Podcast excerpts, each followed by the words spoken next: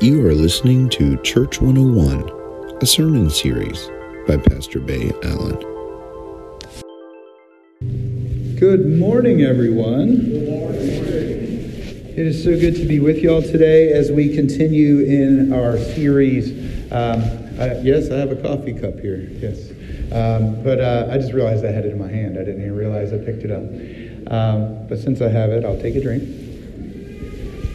I encourage you to do the same. Get comfortable as we dig in today. Um, we are moving on in our 101 series. What is 101? Uh, it brings about ideas of the basics. It brings us back to the square roots of, even that's not basic in math, I'm not good at math, but it brings us back to the beginning, okay? When you see like Church 101 or any 101 in a collegiate setting, you know that you're getting your, your feet wet. You're getting into the basics, the fundamentals. Um, and that's what we've been doing in this series. We've, uh, we've been looking at quite a bit of what it means to be the church uh, as was shown to us in Scripture. Maybe not necessarily as we see relevant in a lot, not that it's not relevant, but we may not see it uh, right in front of us when we look around today. Some of it may look a little different for us. Um, and maybe some of it needs to go back. That's what this is about, is looking at some of the roots and saying, do we need to go back to some of this stuff? Um, have we forgotten what it means to be the church? And now we just think it's something entirely different that we need to unlearn and go back to Church 101. So I encourage you. Um, just during the week, you know, go home with some of these notes. The scriptures are written on your bulletins. Look them up. Uh, maybe spend a little bit extra time in, in devotion with those scriptures. Uh, listen to God a little bit. I want to tell you a story. Um, there was this there was this lady, and she went to Vegas. I don't know if any, have any of you ever gone on any of those trips where you kind of get on a bus, you go with a lot of people that you didn't really know, and then afterwards you you're like you know everything about them. You know, um, well, this lady goes to Vegas, and it's one of those tours and she's not a gambler per se. She's it's just kind of like if you go to the beach, you go swimming, right? She's she's at Vegas, so she's like, well, I'm just going to do the slots. I'm going to do the slots. So she's sitting there and she's pumping quarter after quarter into this slot. She's getting nothing out of it. She's just like chink chink pull, chink chink pull. At least when I used to do that when I was a kid, like music came out of the machine I was popping quarters in, right? It was a jukebox. But but she's sitting here doing it, getting nothing. They're getting ready to leave they come up and they're like, oh, it's time to get going, time to get back on the bus. She hasn't won anything all day, you know, and she didn't go to win. She went to have fun. Um, but she's, she's like, oh, I've been doing this all day. Just pop, pop, pull, pop, pop, pull.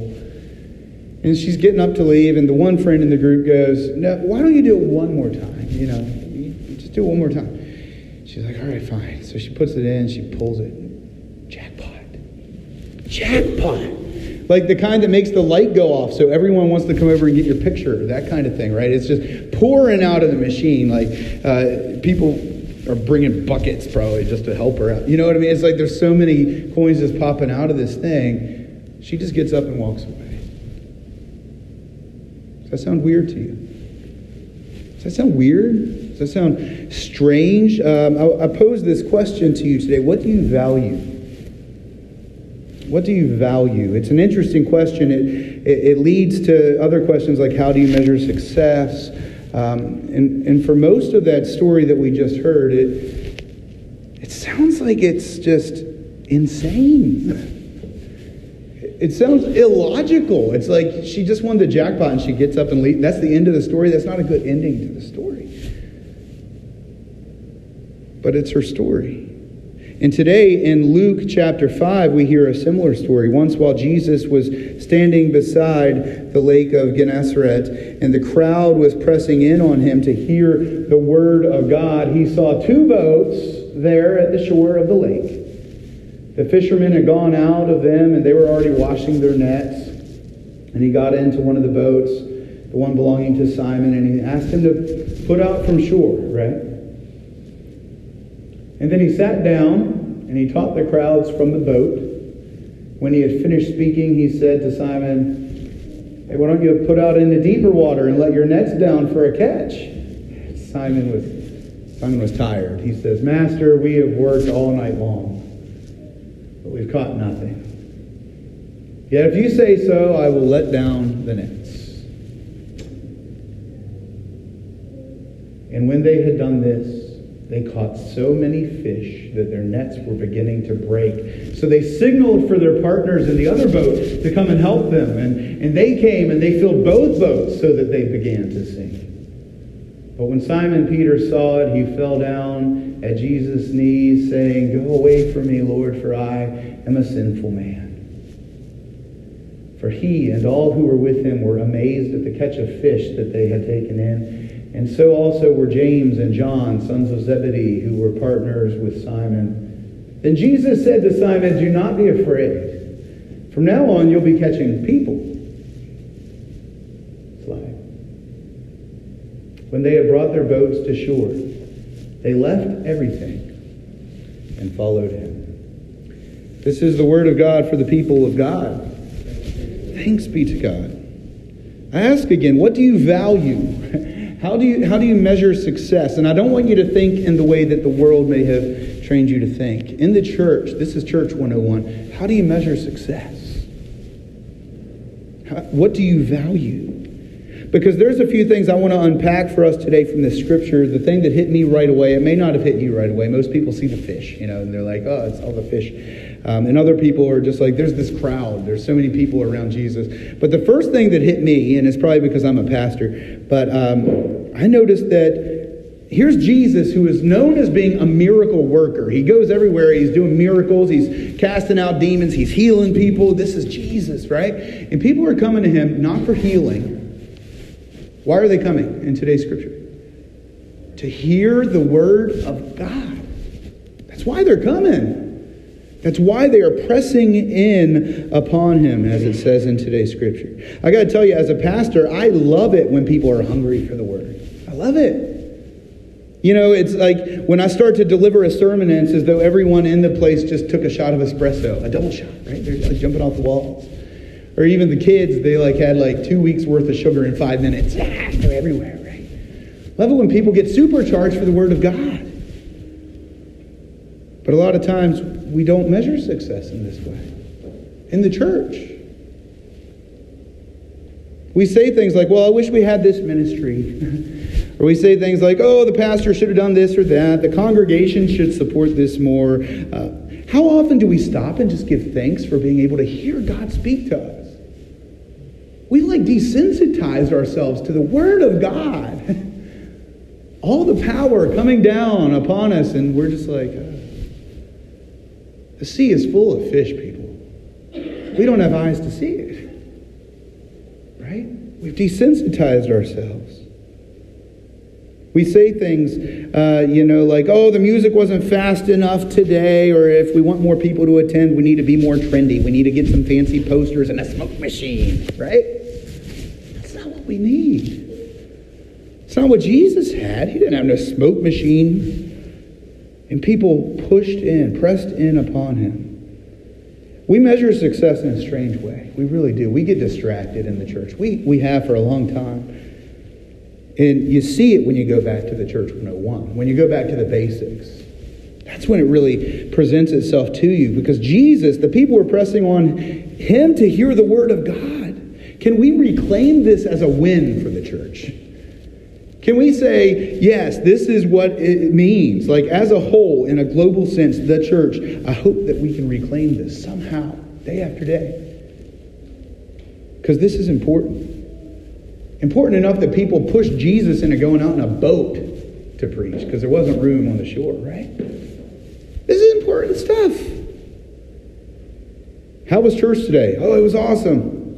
Good music, good coffee, good time hanging out with friends. None of that. We got to hear the Word of God today. We got to hear God. We take it for granted. I'm finishing up on that point, but we need to get more pumped about this. We need to get pumped up about this. If I were to tell you that Alex Trebek was going to be here next week, you'd be like, oh, Alex Trebek is coming. I have that Jeopardy question that I thought he got wrong. I got to talk to him. I want to hear his thoughts on this. We got God showing up next week. You get to hear his thoughts on some things. We need to get pumped about this as the church, right? So that's my first point. As a church to measure success, we need to remember uh, that the Bible is a pretty big deal. We need to remember that, not forget it, uh, tattoo it on our brains, whatever. Uh, that's my first point. The, the second point I want to point out is are you willing to do what it takes to be successful? Because God shows us this situation here. You know, they're working all night, catching nothing. It's like the lady in Vegas, pull, pop, pop, pull, nothing, right? And and they're working, and they're at this point of the story, they're cleaning their nets. Now, I'm from Virginia Beach, Virginia, and my aunt happened to live on Shore Drive, right there next to a marina, and I remember seeing fishermen with their nets. Do you know how big fishermen nets can be? They can span this entire sanctuary. They're big. And I saw them out there picking seaweed and gook and all this stuff out of their nets, right? That's what they did. You have to care for your tools, otherwise you won't have them. So they're, they're sitting there picking. It's a tedious job. It's kind of like cleaning the toilet. No one wants to do it, right? They're out there and they're cleaning out this gook from their net. Now, generally, you do that and you have a catch that goes with it, right? You have all these fish that you brought in, so it's worth it. Today's scripture, no, they were fishing all night. They got nothing. They're cleaning their nets. And Jesus says, hey, why don't you toss those out for a catch? Seriously? We, we tried that, Jesus. We're on the cleaning phase now, right? But if you say to do it, we'll, we'll do it. So they do. And we see what happens. So many fish. Their nets begin to break, their ships begin to sink. Are you willing to do what it takes to be successful? Sometimes that uncomfortable thing that you've done a thousand times, sometimes get no results. You know, they say insanity is doing the same thing over and over and expecting a different result, right? I think that's why people look at Christians like we're crazy. Because we see that it's not our doing that makes it different. It's when God shows up and shows off. That's when the miracle happens. Are you willing to do what it takes? The lady in Vegas, the fish, you know, I've said it before, the miracle goes beyond the miracle. The point of it is that God's miracle gives you more than you can ever contain. It's not like you receive this miracle, you've received the fullness of God. There's more. There's always more. And what our scripture today pulls us into is when you receive that miracle, as the church, when we receive a miracle of being able to talk with God, we don't just let our ship sink. We say, hey, come here and help hold this. Come over here. We, we have some blessing that we need your help with so we don't go under. It's too much for us. We got to share it with you. That's what we're to do as the church. We're to invite others to come into the miracle. We need to, as the church, one, notice when the miracle happens. Yeah, fall down like it says in today's scripture and say, I'm not worthy, right? Two, we need to invite others to experience the overflow. A feast of fish for one person is waste. A feast of fish for one person is waste. You need to invite others into that. That's what we have in the church. We have an endless supply of blessing. This is a way that we can measure success in the church. Who did I help to share the blessing with this week? We can use that as a point to measure success in the church. Not what did I receive? No, that's not the point of the church. How did you invite others to receive? That is the point of the church. Think this through. Say, say you're an, an architect, you know, and you sell a design, the most money you've ever made, and but you're not going to cash that check? What? It makes no sense. Or say you're a football player who just got signed to a major team. Are you not going to show up for spring training? Going to show up, right? Say you're a rock band that just played halftime at Super Bowl football game of the year. You get paid $500,000. What, are you just going to give it away to a kid's charity? Well, Maroon 5 just did, right? Probably one of the best things they've ever done. Besides all the great music that you may say that they've made, they allowed others to share that blessing. Because the miracle is more than the miracle. Are you willing to walk away from that miracle? If Jesus says, let's go down the road. Just leave it there. Do you imagine these fish on the beach after they left? People are probably like, uh, I think they're coming back for this. There's just a whole beach full of fish, right? This coffee cup, you know, this is a this is a cool little cup. This was my dad's. You know, he passed away. But it's got this thing on it. It says "Best Dad Ever." I didn't give him this cup. This cup wasn't given to me. But this trophy right here, you know, if I were to take a drink, I were to leave this even right here, you know, right there. Someone may come by after I'm gone and they'd be like, you realize the best dad ever was here? Right here in this place. Tell your friends the best dad ever was here. And people start sharing that blessing. It wasn't my blessing. The miracle goes beyond the miracle. Are you willing to leave it behind so that others can see it?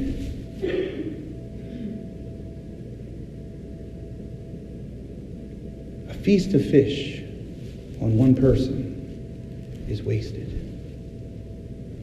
Are you willing to leave it behind? As the church, that is what we are to do. You know, we are to share, and when, when we go to move on, we are to leave a legacy, not so people remember us, so they remember what God did. So they remember the best dad ever was here. That's why. That's who we are as the church. And I pray that that's how we tend to see success, how we measure success as a church. Telling others that the best dad ever was right here. And telling them before it's too late. Last week, I challenged you to invite a couple people here. Do that this week. Do it next week. We get to talk to God next week, right here. I want you to come and have that conversation. You know, I'm sitting down for coffee with you in the middle of the week. I see you at work every single week that we work together. Hey, come, come with me to church. Best dad ever is going to be there. Would you pray with me? Dear God, we are thankful for the blessing that is too much for us to contain. Remind us that it is not ours to hold on to, but ours to let go so that we can truly begin to see the miracles beyond that miracle. The miracle is the fact that it never ends. It never ends. There's always more fish for the feast. All we need to do is get more people invited so that it's not wasted.